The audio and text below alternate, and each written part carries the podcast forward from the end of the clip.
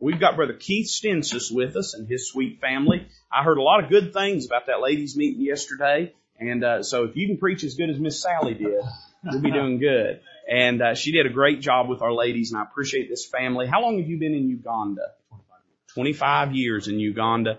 And I praise the Lord for his ministry and uh, I, I'm thankful that he's here today. So he's going to share with you what God uh, is doing in their life, their hearts, and the country of Uganda, and he's going to preach the Word of God. So you pray for him this night. God bless you. Appreciate it. Well, I could be wrong, but it just seems to me like y'all are enjoying being in the house of God this morning. Amen. And uh, what a blessing it is to be able to be here. And I echo what your pastor said. Uh, there's nothing like being in the house of God to just uh, just kind of calm you and, and realize that uh, there's a lot more that is important in this world than what's going on around us. Amen. And uh, I, I don't know if your football team won yesterday or not, or I don't know if your uh, person you voted for this week won or not. I, I don't know, but uh, I do know God's still in control, and uh, He is uh, He's the one that's in charge. Uh, I was uh, I do a little uh, podcast. And so last night at the hotel, I was recording this one and God just really spoke to my heart about something in the book of Genesis when, uh, Moses comes to the Lord and he asks the question, what shall I do? And, uh, he was talking about the people and all the murmuring and the complaining and, uh, and God just answered with two little words. He says, go on. Amen. so when you sit there and say, what are we going to do?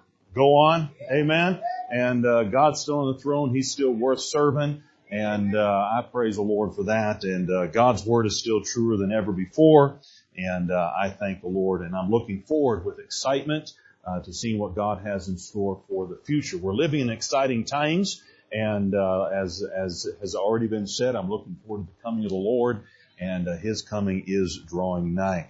Now, this church is kind of an unusual church. Almost every man that I talked to this morning told me to watch out for the other man.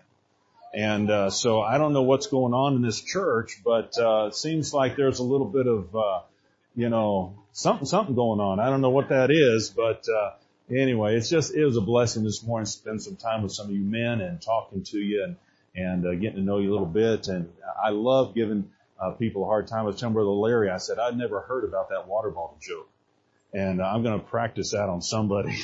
Somebody's going to get that. I don't, I don't know who it is, but. Uh, Anyway, what a blessing. Amen. Uh, well, as Pastor said, we've been serving the Lord in the country of Uganda, East Africa. We're sent out of uh, Capital City Baptist Church in Austin, Texas, and uh, and so we have. Uh, I was raised on the mission field, and uh, just to give you a brief, uh, since you've never met me before, I want to give you a brief idea of where we came from. my father was in the American military. He was in the United States Navy, and just a typical stereotype uh, Navy sailor, uh, rough around the edges, drunk all the time, carousing around, just doing everything that you can imagine uh, that a Navy sailor would do traveling around the world. And uh, all my all his life, uh, he was raised in religion, but never one time had anyone give him the gospel of Jesus Christ. And uh, he got stationed in a Navy base in Rota, Spain. And uh, in 1973, a man by the name of Eddie Woodfield went to Rota, Spain as a missionary and started a church outside of that military base in Rota, Spain. My dad got stationed there, and through one of his drunk buddies getting saved, my father heard the gospel for the very first time because of a missionary who went to the foreign field. And uh, as a result of that, uh, God called my dad to preach, and my dad uh, went into missions. And so I grew up uh, in Europe as a missionary kid, uh, serving with my dad and helping my dad in the various ministries. We were in the countries of Spain, uh, Germany, and Italy, helping start churches. And uh, then uh, came back to the States for Bible college. And after finishing Bible college, God began working in my heart about missions as well. It had always been a part of my heart, always been a part of my life. And through a series of events, God worked on our heart to go to the country of Uganda, East Africa and uh, we've been there ever since. And uh, God's uh, really done some wonderful things there. I'm excited about what God is doing. Uh, right now, our main emphasis, our first time, our first uh, ministry there was uh, helping, and, and, we got a, a, Bible college started. We got our main church started uh, in our town, and got a radio station. God allowed us to start a radio station, FM Christian radio station, and uh, broadcasting God's Word 24 hours a day, seven days a week, and uh, just uh, continuing in those ministries. And now we're starting to see those ministries duplicate themselves. And uh, the churches that we started out of our town church, now those churches are starting other churches, and uh, we're seeing uh, people trained in the ministry. we started what we call the Triannual Bible Institute, and one of the things that we are very careful of is uh, helping these men be trained in the Word of God. But uh, a lot of times, uh, missionaries, when they go to foreign fields, they try to take what we do here in America and they try to fit what we do into what they do, and and it really defeats the purpose many times. And uh, and so our idea is you go to Bible college and you've got to go for four years, and when you finish four years, bam, you're qualified. And uh, right, amen. And uh, I, I know that's not true. But uh, anyway, uh, so so we got over there and uh, we found out one of the hardest things to do is to help these churches become self-supporting, and uh, that's you know that's one thing we want them to do. We want them taking care of themselves. We want them leading themselves, making their own decisions, uh, but helping them become self-supporting. And uh, now these men, these pastors that we're working with, uh, they already have their own land. They have their farms, their goats, their uh, pigs, their ch- chickens, whatever they're doing to earn a living. And so the worst thing you could do is uproot them from that and take them somewhere to a college for four years, and then you have to try to transplant them back into the village, having been used to town life for four years. And uh, so what we did was we started the Triannual Bible Institute, where we bring these guys in for one week modular teaching sessions uh, during the school holidays. Uh, that way, their children are able to continue to work on in their farms and their uh, their gardens and things. And uh, these men come in for about one week, and we train them Monday through Friday, eight in the morning to five in the afternoon, and uh, just teaching them, training them in the Word of God. And we do that three times a year. And also it gives them an opportunity to be able to fellowship with one another because transport is expensive. They don't get out of their villages very much. And so it gives them the opportunity to fellowship. And so as of this time, uh, we started one Triannual Bible Institute where we are living in Masaka, and then we started one up in the northeastern part of Uganda. And uh, as of the time that I left, uh, we were training about 120 different pastors and men uh, for the ministry and, and, helping them with the Word of God. Uh, then, just a couple of years ago, God brought into my path a man by the name of Kasaja Frederick. And uh, Kasaja Frederick, uh, and, and I, I don't have the time this morning to tell you all the circumstances about how that came to be, but he came to me and he says, Pastor, he says, I got saved uh, several years ago. I got saved 12 years ago, and God just put in my heart to start churches. And I didn't know any better. I just go out and uh, win some souls to Christ, and and uh, we would meet under a mango tree, and and uh, whoever we felt knew more of the Bible than anybody else, we said, "All right, you're the pastor." And, uh, and he says, I've done that 50 times. He says, I've got 50 churches up here, but he says, our pastors know nothing. And, uh, and so we have, uh, shifted much of our ministry. Our churches down in the south, uh, are pretty much on their own. They're, they're taking care of themselves. And uh, so we're going to be shifting a little bit more emphasis in the northeastern part of Uganda, uh, helping to train these men and uh, making sure, first of all, that they're qualified to be pastors, uh, but then also training them in the Word of God so that they can uh, feed their people in the right way. And uh, so, really pray about that. Uh, my wife is going to be much more involved in our ministry as she ha- uh, than she has in the past because uh we have six children. And uh, our oldest son, uh, just about uh, well last month, got married, and so we're excited about that. They're living up north in Ohio, uh, serving the Lord in my brother's church up there. And, uh, and then, uh, I've got my second son is in Bible college and I've got two more children that I dropped off in our Bible college in Austin. So now we're down to two. All right. And, uh, two is a little more manageable with homeschooling than four and six. And, uh, so we're going to be taking them with us in a lot of our traveling. My wife is going to be much more involved in teaching the ladies, the pastors' wives. Uh, that is lacking very much there uh, many times the emphasis is spent on the men, but no emphasis is spent on ladies. And uh, so we're going to be doing that as well. So a lot of things I could tell you. God has opened up so many doors. Um, I, I told you about the FM radio station. We've been operating that station for 20 years now. And uh, just this past year, uh, the Ugandan government in June passed some laws uh, regarding their communications commission uh, that made it impossible for our radio station to continue. And uh, so this past August, we had to make the decision uh, to close the FM station. Uh, basically, and again, you, you want to you want to understand what socialism is all about. We can tell you, and uh, and what they're wanting to do. The government is saying, hey uh, if you want to have a radio station, that's fine, but we're going to put our editor in your radio station to approve everything that goes on the air. And, uh, and so we just could not do that. And, uh, not only that, but they were requiring us to, uh, we could no longer operate as a ministry. Uh, we had to operate as a business. And, uh, that's not what God sent us over there for.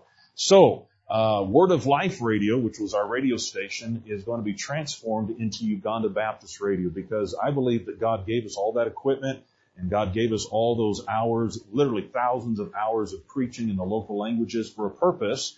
And uh, so we're going to take it online. And uh, we're going to start Uganda Baptist Radio, and it's going to be on the internet.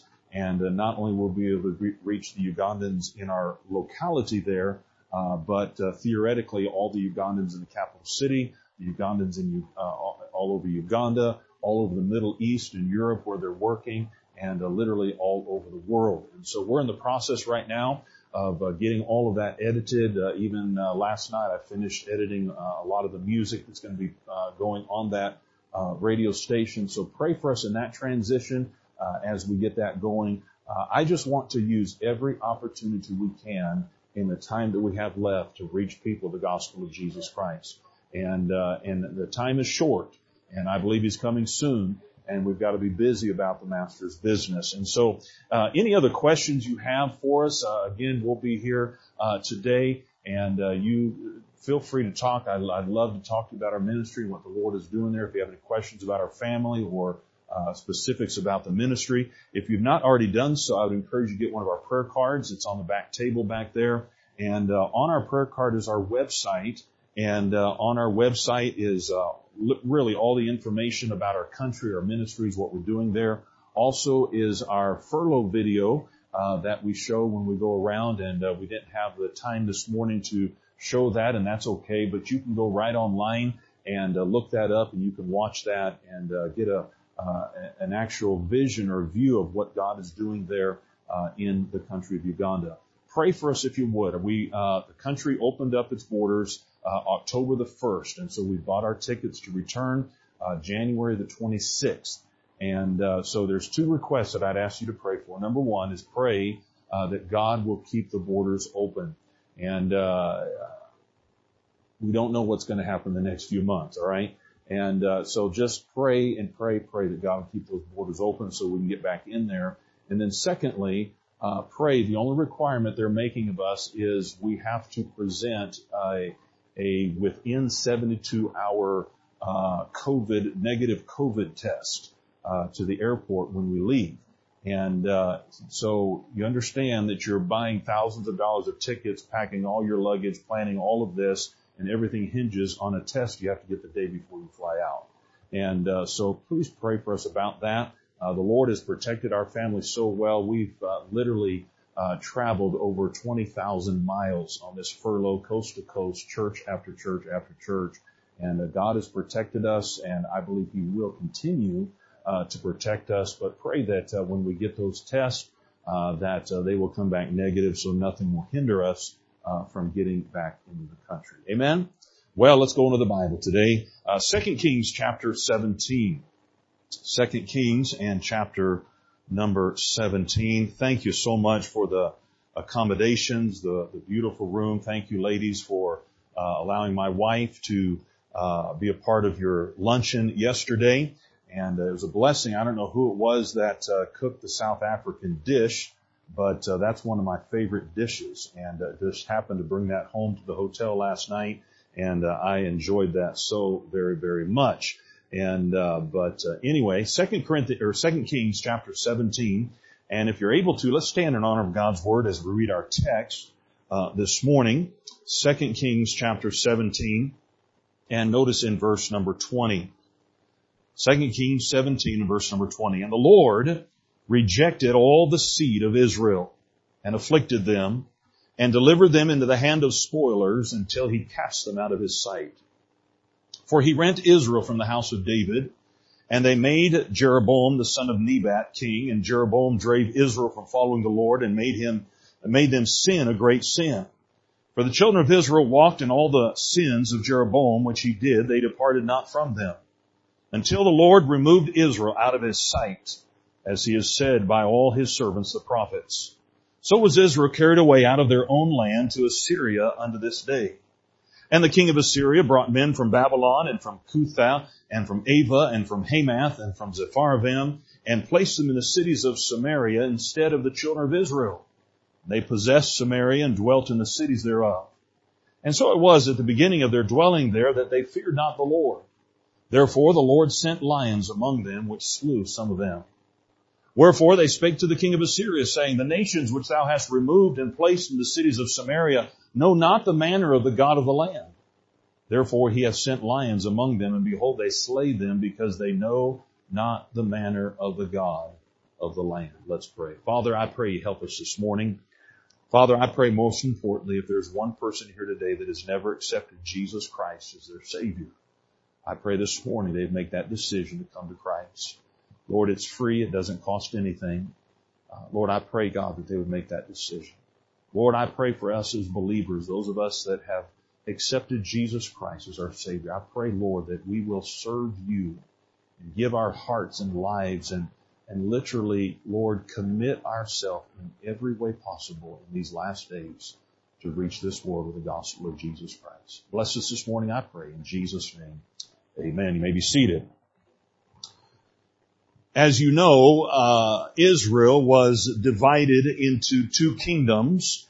Uh, Jeroboam uh, took the northern kingdom of Israel. Rehoboam took the southern kingdom of uh, Judah. And uh, all through the times of the kings, through the times of the prophets, you find that uh, the northern kingdom of Israel had many, many different kings, and not one of those kings wanted anything to do with God. The Bible says they all followed in the ways of Jeroboam. There was literally no light in the leadership. There was no inclination of any of the leadership to have anything to do with God, to have anything to do with His Word. In the southern kingdom, it was a little bit different. Uh, uh, they had their bad kings, but they also had their good kings, and they had their times of revival, and they had their times when the light of God's Word sprang forth, and and people repented and people did what was right. But I believe with all my heart that there reaches a point where God's mercy reaches an end. And God says that's enough. And God says that's it. I've extended to you mercy. I have sent my word. I have sent my prophets. I have sent my men and you have rejected. You have uh, shook your fist in my face one too many times, and finally God said, that's enough. And so we find here in 2 Kings 17, we find this point where God says, that's it. Israel, I've had enough. I have rejected you and I am turning you over to the Assyrians. Now the difference with what happened with Judah is God was, because of the uh, the, the, the goodness that was in Judah and because there was some people that chose to follow God, there was, there was a remnant there in Judah that had a desire to serve God. And so when Babylon came and captured and took over Judah, God says, I'm going to uh, send you into captivity for 70 years and then I'm going to bring you back into your land. But that's not the way it was with Israel. God allowed Israel to literally be annihilated. They were totally taken over. They were totally destroyed. The Bible says here that he rent Israel from the house of David. The Bible says uh, the Lord removed Israel out of his sight. It's gone. It's not there. And the Bible says he carried Israel to the land of Assyria to this day. Now here's what happened. In Bible times, my wife and I had the opportunity on our 25th anniversary to go to Israel. And uh, as we were traveling through Israel, we uh, the, our guide would take us to these various places, and he would show us how that uh, in in Bible times the custom was that when you uh, overtook a land or when you destroyed a nation, uh, it was uh, in order to make sure that that nation did not come back, in order to make sure that that nation did not rise again, they would wipe that nation clean and they would bring in their own people to settle in that land. Now, because of God's providence, He did not do that with the Babylon. Uh, the Nebuchadnezzar allowed Israel to continue to live in that land, and that's why they had a land to come back to. But when Assyria took over uh, uh, Israel, when Syria took over Samaria, notice what the Bible says that they did here. The Bible says in verse number 24, and the king of Assyria brought men from Babylon, Cuthan, Ava, from Hamath, from Zeph, Sepharvaim, and placed them in the cities of Samaria instead of the children of Israel.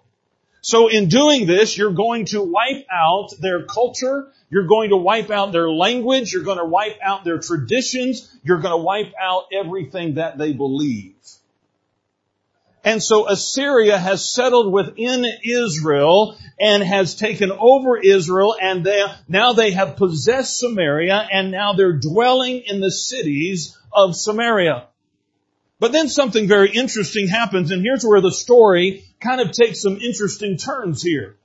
The Bible says in verse number 25, and so it was at the beginning of their dwelling there, that they feared not the Lord. Now, I underline that passage there because I ask myself the question, why would we expect them to? These are Gentiles. These are heathen. These are pagans. These are people that have nothing to do with God. And, and yet the Bible makes a specific uh, emphasis of noting here that in taking over these cities and in dwelling in these cities, they feared not the Lord. And so what happened? Therefore, the Lord sent lions among them, which slew some of them. I don't know about you, but that, that makes no sense to me. Why would God send lions into a people to to attack them and to kill them for fearing not the Lord when none of us would expect them to fear the Lord. None, none of us would expect them to worship God. They were brought in from heathen lands. But here's what, you, what, I, what I want you to understand. When you, when you study the book of Jeremiah and you study the book of Isaiah, especially the book of Ezekiel, and you study these prophets, he said, listen, uh, when God brought judgment upon the heathen nations, when God brought judgment upon uh, Babylon and upon Assyria and upon Edom and upon Moab and all these heathen nations, when God brought judgment upon them, He gave the reason for bringing that judgment over and over and over. The Bible says, and they shall know that I am the Lord. God was reminding them and saying, listen, I want you to understand, I am sovereign. I am allowing this to happen, but I'm just reminding you of one thing. I am the Lord. And though you have, though I am using you as a tool to bring judgment upon my people, and I'm using you as an instrument to bring judgment upon my people, you will know that I am the Lord. Wherefore, verse number 26, they spake to the king of Assyria, saying, The nations which thou hast removed and placed in the cities of Samaria know not the manner of the God of the land. Wow, that's interesting. Hey, uh, these people you brought in, they don't know the manner of the God of the land. Well, what's interesting is neither did Israel what that was before them. They didn't know it either, and God sent them into captivity, and now these new people are coming in, and they know not the manner of the God of the land. Therefore, he has sent lions among them, and behold, they slay them because they know not the manner of the God of the land. Isn't it interesting that these pagan heathen understood why judgment was there and Israel never did? They understood why the lions were coming. They understood why this was happening. And so they said, hey, we need to bring someone in here who understands the manner of the God of the land. Verse 27.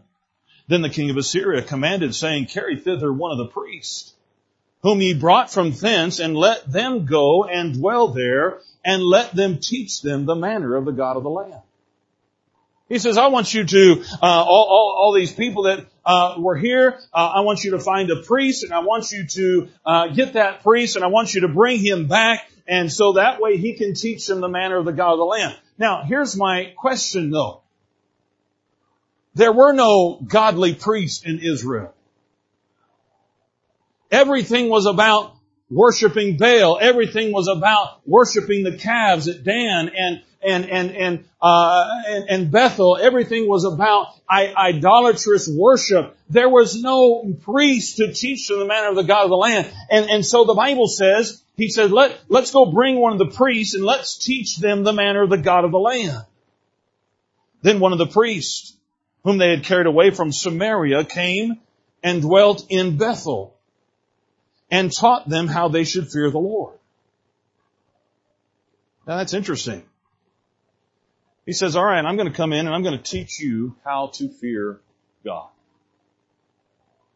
All right, let's see how well that worked.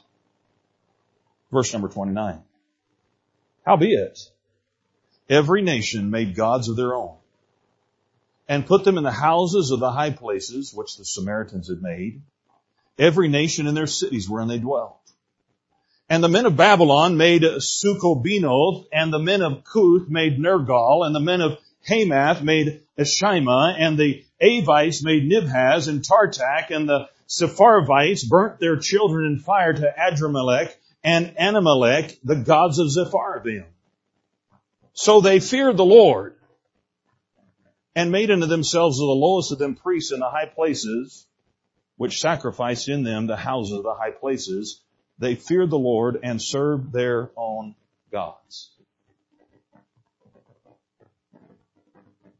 How is that possible? How is it possible to fear the Lord and yet worship and literally have a religion that promotes the sacrifice of children? That promotes idolatry that, that promotes everything that is against God, everything that is against the, the worship of Jehovah God, all of these different gods that they came in. So you have this priest coming in and he's teaching them, alright, this is how you should fear the Lord. Well, how did they fear the Lord? The Bible says in verse 32, so they feared the Lord and made themselves of the lowest of them priests in the high places. They feared the Lord's, the Lord and their own, served their own gods. I ask you a question. What happened there? Why, how can you fear the Lord and serve your own gods? And as I begin reading this passage and I begin putting this all together, I, I, I, learned something that just really shook me up for just a little bit as I was studying this, and I begin to understand how you can fear the Lord and serve your own gods. You see, the problem was these people wanted just enough God to keep the lions away. Just enough God to keep the lions away. They, they didn't want to forsake their idols. They didn't want to forsake their traditions. They didn't want to forsake their sacrificing of children. They didn't want to forsake all these things, but there's a problem there. God's sending lions and, and we want to understand that He is God. So let's bring in this priest and he's going to teach us how to fear the Lord. And so he taught us that, listen, if we just go just enough, if we, if we reach this level in our worship of God, we can still keep everything else and everyone is just as happy as we want to be. May I say today that as I look across our country, the United States of America, I believe with all of my heart that is the attitude of most people and churches across our land. Give us just enough God to put the president we want in there. Give us just enough God to send the virus away. Give us just enough God to fight against the terrorists that bomb our cities. Give us just enough God to make sure that our 401ks are still uh, where they're supposed to be. But let me live my life the way I want to live. Let me make the decisions in my life that I want to make because after all, it's my life. And so we worship God with this facade. We carry our Bibles with us. We go to church and we let people know, hey, I fear God. And then Monday, Tuesday, Wednesday, Thursday, Friday, Saturday, we live our life as a pagan. Look at what we watch. Look at what we, we do on the internet. Look at the books that we read. We, we, we spend more time watching Fox News than we do getting in God's Word. And I, am just saying today, listen, I, I'm just saying today, if, if we're going to fear God, if we're going to follow His commands, it means a leaving behind of everything in our life, it, uh, our culture, our belief system, everything that we've stood for. It is a turning a, our back on the world and it is grabbing on and serving Christ with all of our hearts. Now to do that, we have to understand what the manner of the God of the land is. Because that was the whole point, wasn't it? He's sending these lions, he's sending these, uh, these people, uh, the, these lions to destroy them because they were not following the manner of the God of the land. And this priest was supposed to come in and teach them the manner of the God of the land. But they only wanted just enough of the God to keep the lions out. So what is the manner of the God of the land? Well, the Bible says in verse 34, Unto this day they do after their former manners. They fear not the Lord. This was the reality. They were saying they feared God and worshiped their own idols, but the reality of it, they fear not the Lord, neither do they after their statutes or after their ordinances or after the law and the commandment which the Lord commanded the children of Israel, whom he named Israel. He says, I'm going to tell you just a little bit about what the manner of the God of the land is. Notice first of all, verse number 35, with whom the Lord hath made a covenant and charged them saying, ye shall not fear other gods, nor bow yourselves to them, nor serve them, nor sacrifice to them, but the Lord, who brought you up out of the land of Egypt with great power and a stretched out arm, him shall ye fear, and him shall ye worship, and to him shall ye do sacrifice. May I say first of all, that the manner of the God of the land requires you to worship, honor, and sacrifice to Jehovah alone. We do not serve other gods. Nothing should come before uh, before uh, our God is serving our God. We we understand that He is the Creator, and and we understand that He is in absolute control. He is the sovereign one. He is in charge of everything. This morning, as I was walking when I walk, I, I, I, that's my time to pray and, and, and just, you know, you ever, you ever just say, Lord, I, I don't know why and I don't know how and I don't know what's going on, but God, just help me to have your peace. Help me to go on. Help me to realize, God, you are Jehovah. And, and just because things happen in, in my life and in my culture and my government that I may not like, I still serve one God. I, I, I like what your pastor or what Brother Larry said this morning that we live in the greatest land in this world. As bad as it is and as wicked as it is, and, and truthfully, I don't even know if we can even continue to call it a Christian nation. But I've been all over this world and I'm telling you, we still live in the greatest land. May God help us to take advantage and not just sit back on our laurels and do nothing, but may we stand up and say, hey, uh, with the freedom and the remaining freedoms that we have, we are going to proclaim that Jesus is the Christ. He is the God. I do not, I, do not worship the government. I don't worship its handouts. I don't worship the people that are involved in it. I worship God. I don't follow men. I worship God. I thank God for my pastor. I love my pastor to death, but I don't worship him. I have one God. That's the manner of the God. They were bringing all their gods, all their different God for each land. But there's only one God. Notice the next verse, we're continuing looking, look at the second thing, verse 37. And the statutes and the ordinances and the law and the commandment which he wrote for you, ye shall observe to do forever. Ye shall not fear other gods. May I say number two, the manner of the God of the land is that you take this book and not just carry it, but you obey it. This is the mind of God. This is how we understand what God wants us to understand about Him. This is how we understand what is true. People are saying, well, you know, you just, you shouldn't get involved in politics and you shouldn't talk about those things. No, well, maybe, uh, uh maybe if you don't want to mention the names or whatever, that's fine. But when you preach truth, people know who you're talking about. Because truth is absolute. It's not how you feel one day and, and the next. Truth is absolute. And, and you and I, we have a book that is in front of us that we can read every day and we can study and we can meditate. And not only that, but the very author of this book uh, indwells us and lives within us and has sealed us until the day of redemption and, and He is there to teach us and He's there to comfort us and He's there to show us exactly what we need for that particular day. Hey, listen, I thank God that the manner of the God says, get back to the book. Don't leave off the book.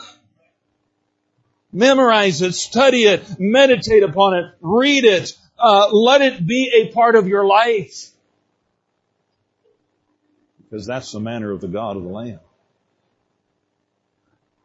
God's manner, God doesn't speak as He did in the Old Testament as far as coming down and physically talking to people. But he says, hey, my manner is this. I'm going to give you commandments and I'm going to give you statutes. I'm going to give you ordinances and you are expected to obey them. I am so thankful that we have a book that keeps us anchored down in this world of storms. Amen. I'm so thankful for that. I'm so thankful that we can get above all the chaos of what's going on in our world today and we can get into God's Word and, and, and, and clothe ourselves with His promises and realize that it's all going to be just fine. Verse 38. And the covenant that I have made with you ye shall not forget, neither shall ye fear other gods. The manner of the God of the land is this. You can trust the promises of God. I made a covenant with you and that covenant will be kept. Listen, as we read God's word and you, if we, we could have each person here stand up and, and declare a promise of God that is in His word and, and, and those promises are what keeps us stable. Those promises are what gives us hope. Those promises are what gives us a future. Thank God for the promises of God. We don't have to wonder about the future. I've read the end of the book. I know how it ends. We are victorious. I, I, didn't say we will be, I said we are victorious. And I'm so glad that while the world is fretting and wondering and twiddling their thumbs trying to figure out what to do, I thank God that God gave us His promises. I'll never leave you nor forsake you. I have prepared a place for you I will come again.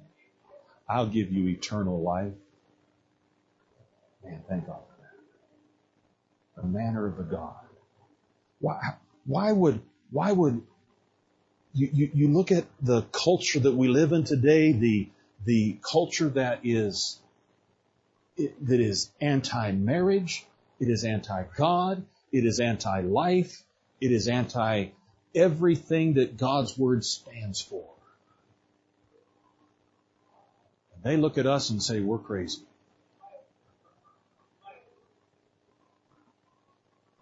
I look at my, my six children. All of my six children are serving the Lord. All of my six children love the Lord. I, why would I want what they want?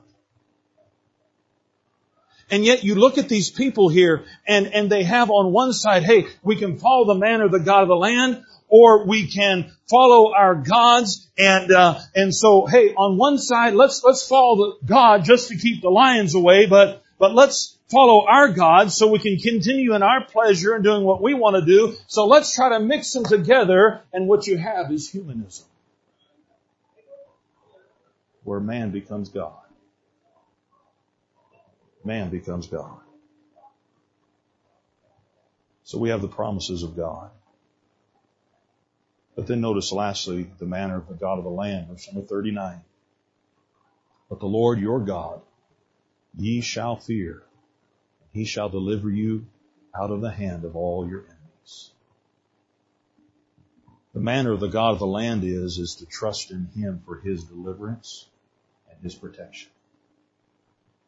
His deliverance and His protection. People have been talking the last few months about this COVID-19 virus as if all of a sudden viruses have come into being.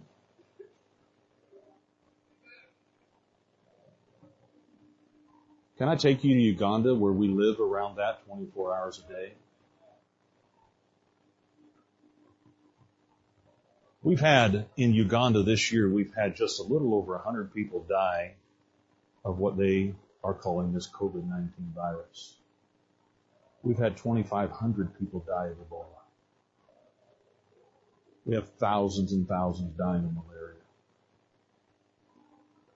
yellow fever, hepatitis. We live around that all the time. You say, well, Brother Keith, you've been there 25 years. What do you do? Let me tell you a secret. Wash your hands.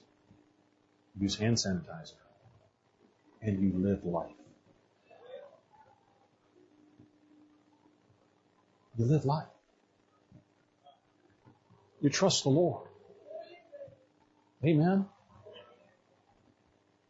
I, am just saying, guys, we have allowed a mentality in our minds that says, hey, uh, it, it, we cannot trust the Lord to protect us and we cannot trust the Lord to deliver us. And so we have drawn ourselves in like a cocoon exactly where Satan wants us to be.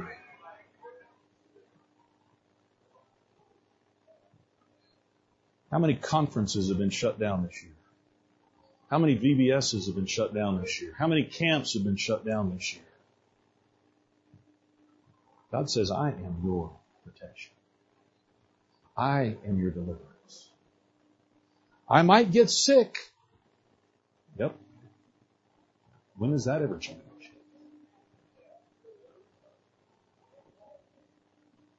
I might die.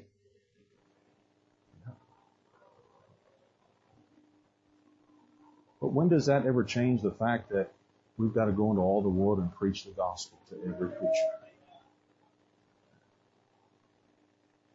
You don't, you don't see social distancing in the Great Commission. Preach the gospel to every creature.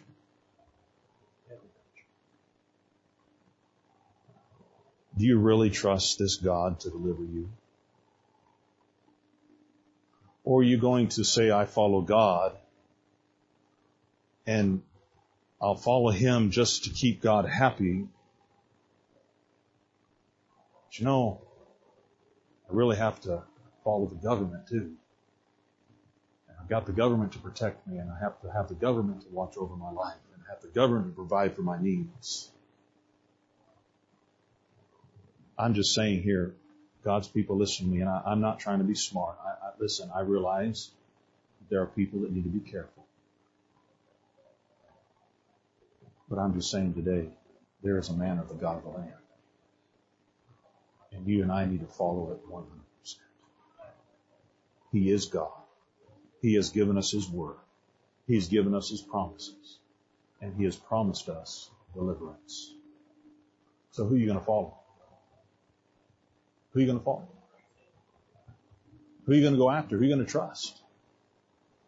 You going to try to hold on to both of them? That's not fear in the Lord. Fear in the Lord is forsaking and turn your back on everything the world has to offer and say, God, I am here to follow the manner of the God of the land. Would you stand with me with your heads bowed and eyes closed? Everyone standing with your heads bowed and eyes closed. This morning, I don't know how God has spoken to your heart. Maybe there's someone here today who say, Brother Keith, the fact of the matter is I've never trusted Jesus Christ as my Savior. I've never been born again. But this morning I would like to be saved. This morning I would like to make that decision to give my life to Jesus Christ. If that is you, then I would encourage you as we have the pianist play in just a moment. When she plays, would you just step out from your pew, your seat there, and just come and take your preacher by the hand and say, Pastor, I've never been saved, but this morning I want to trust Jesus Christ as my Savior. Maybe there's someone here today, you know you're saved, you know you're born again. Let me ask you a question. Are you following after the manner of the God of the land? Or are you just here to be religious enough to keep the lions away?